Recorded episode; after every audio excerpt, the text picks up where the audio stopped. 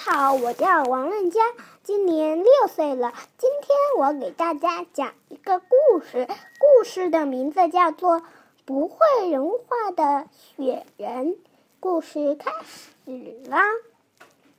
山羊公公最会讲故事了，他肚子里的故事总是讲不完。山羊公公老了。出不了门了，于是小兔子就天天到他家里来听故事。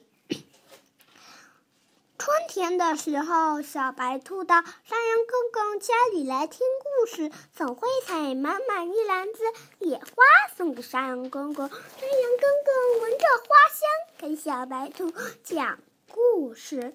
夏天的时候，小白兔到山羊公公家里来听故事，总要采满满一篮子蘑菇送给山羊公公。山羊公公煮着香喷喷的蘑菇汤，给小白兔讲故事。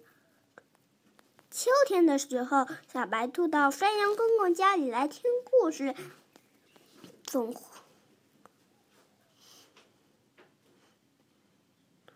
总会采满满一篮子红果果送给山羊公公，山羊吃，嗯，公公吃着红果果给小白兔讲故事。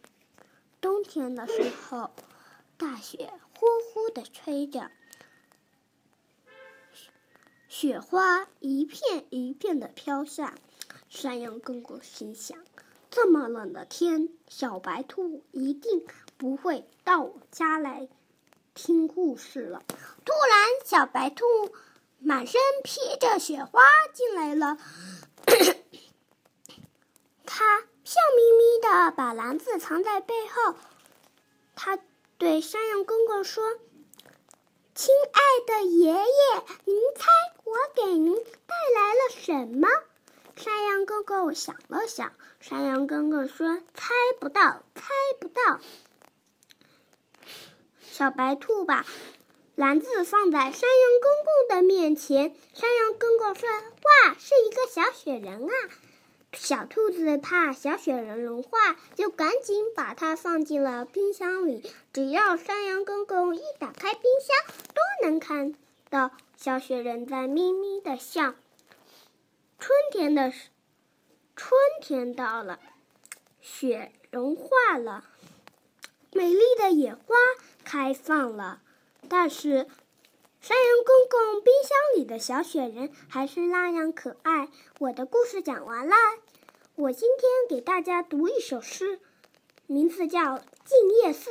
李白：床前明月光，疑是地上霜。举头望明月，低头思故乡。晚安，妈妈，录完。